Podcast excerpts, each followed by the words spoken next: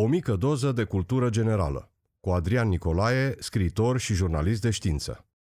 Despre propagandă, partea a treia. Roma antică.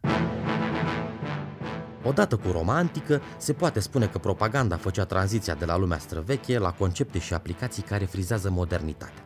Ca să fiu mai exact, ceea ce au inventat romanii în materie de propagandă e literă de manual și se aplică și azi, respectând, evident, avantajele tehnologiei moderne. Să vă explic. Cum au făcut cu mai tot ce provenea din lumea greacă, romanii au preluat și au adus îmbunătățiri, ba chiar perfecționări, am putea spune. Printre aspectele astea, care cuprind toate domeniile de activitate, propaganda evident nu putea lipsi. Ei erau băieți deștepți și știau că dacă au de gând să cucerească lumea, trebuie să fie capabil să o și conducă. Și cum au făcut asta? Păi simplu, subtil, eficient și al naibii de inteligent. Pentru început au lucrat la partea de mitologie și, plecând de la ea, au ajuns la ce calități are romanul ca om pe lume. Așa au inventat ei povestea lui Romulus, întemeietorul Romei, care, pe filieră paternă, se trăgea direct din zeul războiului Marte. Pe linie maternă venea de la Rea Silvia, o străne poată a troianului Eneas care, la rândul lui, se trăgea din zeița frumuseții și a dragostei, Venus. Ați prins ideea. Romanii erau mai cumoți, căci ei aveau o dublă descendență divină. De la asta și până la a se considera ei înșiși niște zei printre ceilalți, nu a mai fost decât un pas. Tocmai asocierea cu un zeu de Talia și cu apucăturile lui Marte le-a insuflat lor convingerea că menirea lor ancestrală este de a-i cuceri și conduce pe alții. Roma trebuia să fie și era invincibilă, iar rostul ei era de a-și impune valorile și de a-i civiliza pe barbari.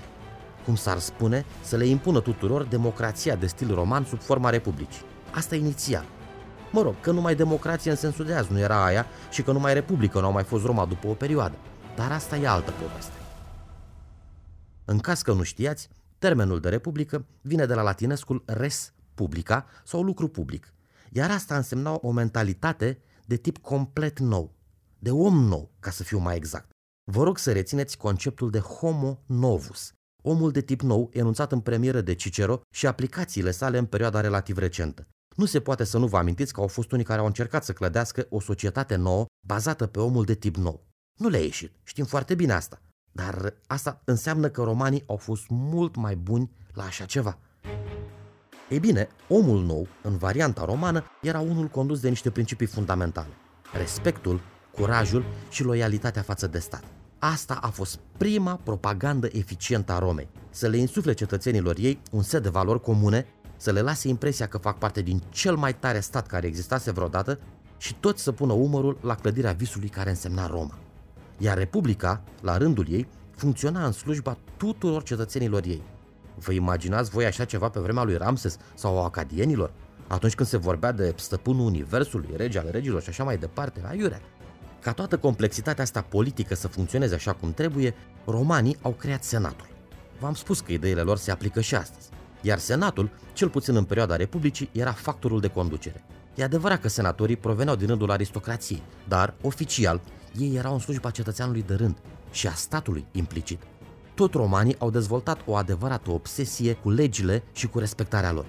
Nu uitați că dreptul roman stă la baza mai tuturor sistemelor de drept de astăzi. Așa se menținea ordinea atât la Roma, cât uh, mai ales în provinciile care se adunau cu repeziciune. Lege, ordine, disciplină, că altfel îți umflau botul. Și știm toți, erau chiar buni la asta. Ei au inventat o grămadă de concepte politice și legislative pe care să le respecte toată lumea. Și faza tare era că nu prea aveai de ales, că de era lege. Odată veniți, romanii, știm toți, nu mai plecau așa ușor. Iar tu trebuia să trăiești după regulile lor, care, să fim sinceri, oricum aveau lumină avans față de ceea ce exista la vremea aia prin alte părți. Aș mai adăuga aici și factorul civilizator, sau ce înțelegeau ei prin civilizație. Nu aduceau doar lege și ordine, aduceau drumuri, băi publice, artă, știință, apeducte, încălzire centrală, libertate religioasă, literatură, arhitectură, ceremonii și așa mai departe. Ocazional mai aduceau și bătăi și violuri la adresa populației ocupate, dar hei, nimeni nu e perfect. Mai aveau și de lucru la asta. În plus, ăia nu erau cetățeni romani, ve victis. Acum, dacă tot ne-am apucat de o treabă, adică de descris sistemul de propagandă roman, nu putem să nu vorbim de populism, care tot o formă de propagandă este. ba chiar una a naibii de eficientă. Conceptul de pâine și circ de ei a fost inventat. Asta o știe toată lumea și se aplică și azi bine mersi că a funcționat și funcționează.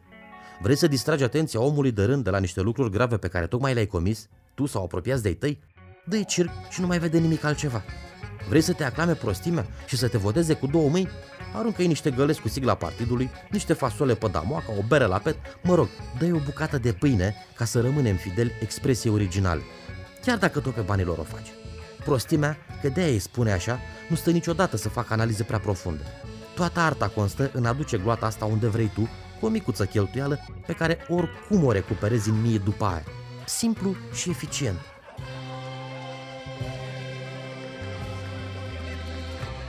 Iar dacă am ajuns la capitolul ăsta, nu se poate să ratăm tocmai vârfurile Romei antice în materie de manipulare și propagandă. Primul ar fi Iulius Cezar.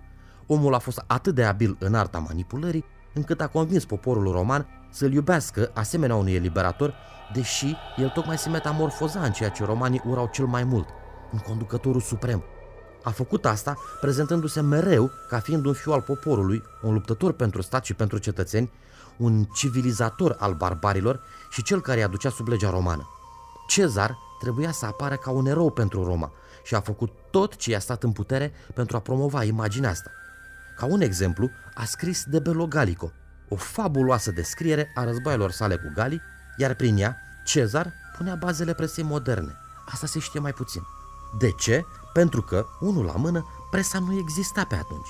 Doi la rând, lumea nu prea citea sau nici nu știa să citească.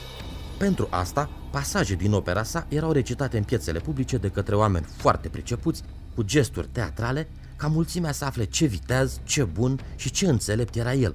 Iar arta retoricii era de neegalat, mai ales când se prezenta el ca exponent al unui popor superior, gata să-i educe și să-i civilizeze pe alții mai ceva ca un părinte.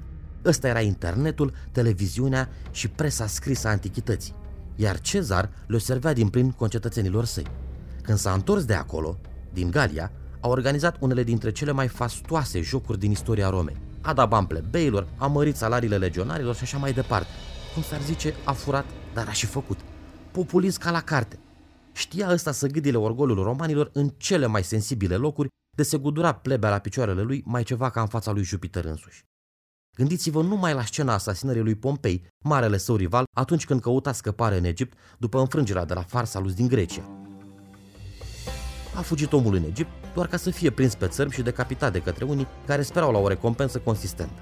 Mă rog, au fost mulți factori politici care au justificat reacția ulterioară a lui Cezar, dar știe toată lumea că l-a plâns pe Pompei și a făcut spume la adresa ptolemeilor de mai că nu i-a târnat de ziduri ca pe niște scrumbii puse la afumat.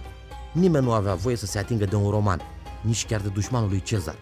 Peste toate, Pompei era cetățean roman, un erou, o ființă superioară față de pârliții de egipteni, că ăsta era cazul de față.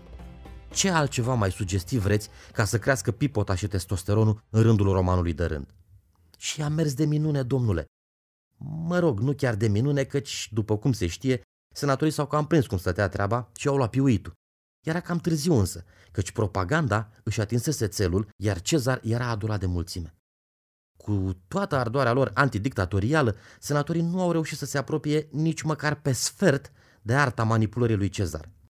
Aspectul ăsta l-a înțeles foarte bine urmașul său pe tronul Romei, strategul absolut în alta propagande de toate tipurile, Octavian Augustus. Și astfel ajungem la al doilea personaj exponențial în ceea ce doream să subliniem. Nimeni, dar nimeni, nu a reușit ca Octavian, și vorbim aici de toată istoria Romei, să instituie un cult al personalității așa de fin și de eficient cum a făcut el. Să ducă arta propagandei pe culmile pe care a adus-o. Augustus s-a prezentat ca un om de rând, din mulțime și pentru mulțime, la fel cum făcuse și Cezar, dar fără a omite să arunce și șopârle sub titluri ca Princeps, întâiul dintre cetățeni, sau mai ales Divi Filius, fiul al zeilor, al căror zei al unuia singur, Iulius Cezar, cel pe care senatul îl declarase zeu post-mortem. A fost primul roman transformat oficial în zeu. Oricum, nu mai cărea nimeni după asasinarea lui. Tot atunci a apărut și titlul de Cezar – Uitați-vă numai cât de bine își juca Octavian Augustus cărțile. Niciun roman până la el nici măcar nu visase la o așa strategie de succes. Pe un model deja patentat de Ramses al II-lea, dar rafinat la maxim de Octavian, Primul împărat al Romei se asigura că imaginea sa apare peste tot, ca toată lumea să ia aminte și să știe cine era în fruntea Romei. Că era vorba de statui, de monede, de poeme, de tot ce ajungea la mase, el era acolo. Știa să-și cultive imaginea, iar cultul personalității sale a fost copiat de mai toți cei care au visat să devină conducători supremi. Și asta de-a lungul întregii istorii. Apropo, voi ce ați învățat la școală despre Octavian Augustus? Nu că a fost cel mai mare și mai important lider din istoria Romei? Ei bine, nu asta este imaginea pe care l-a vrut să vă transmită peste veacuri. Octavian s-a născut Imperiul Roman, faimosul Imperiu Roman, iar odată cu el, propaganda imaginii liderului suprem, ca reprezentant al poporului roman, se ducea peste tot în lume, atât cea ocupată de ei, cât mai ales cea neocupată. Roma devenea centrul lumii cunoscute. Amintiți-vă, toate drumurile duceau acolo. Octavian însuși instituia kilometrul zero al lumii fix în centrul cetății eterne, iar ce e cel mai important e că mai toată lumea visa să aibă avantajele cetățeniei romane. Acum, să fie cu iertare, puteți crede orice vreți voi, dar asta chiar a fost cea mai tare și mai eficientă propagandă din istorie.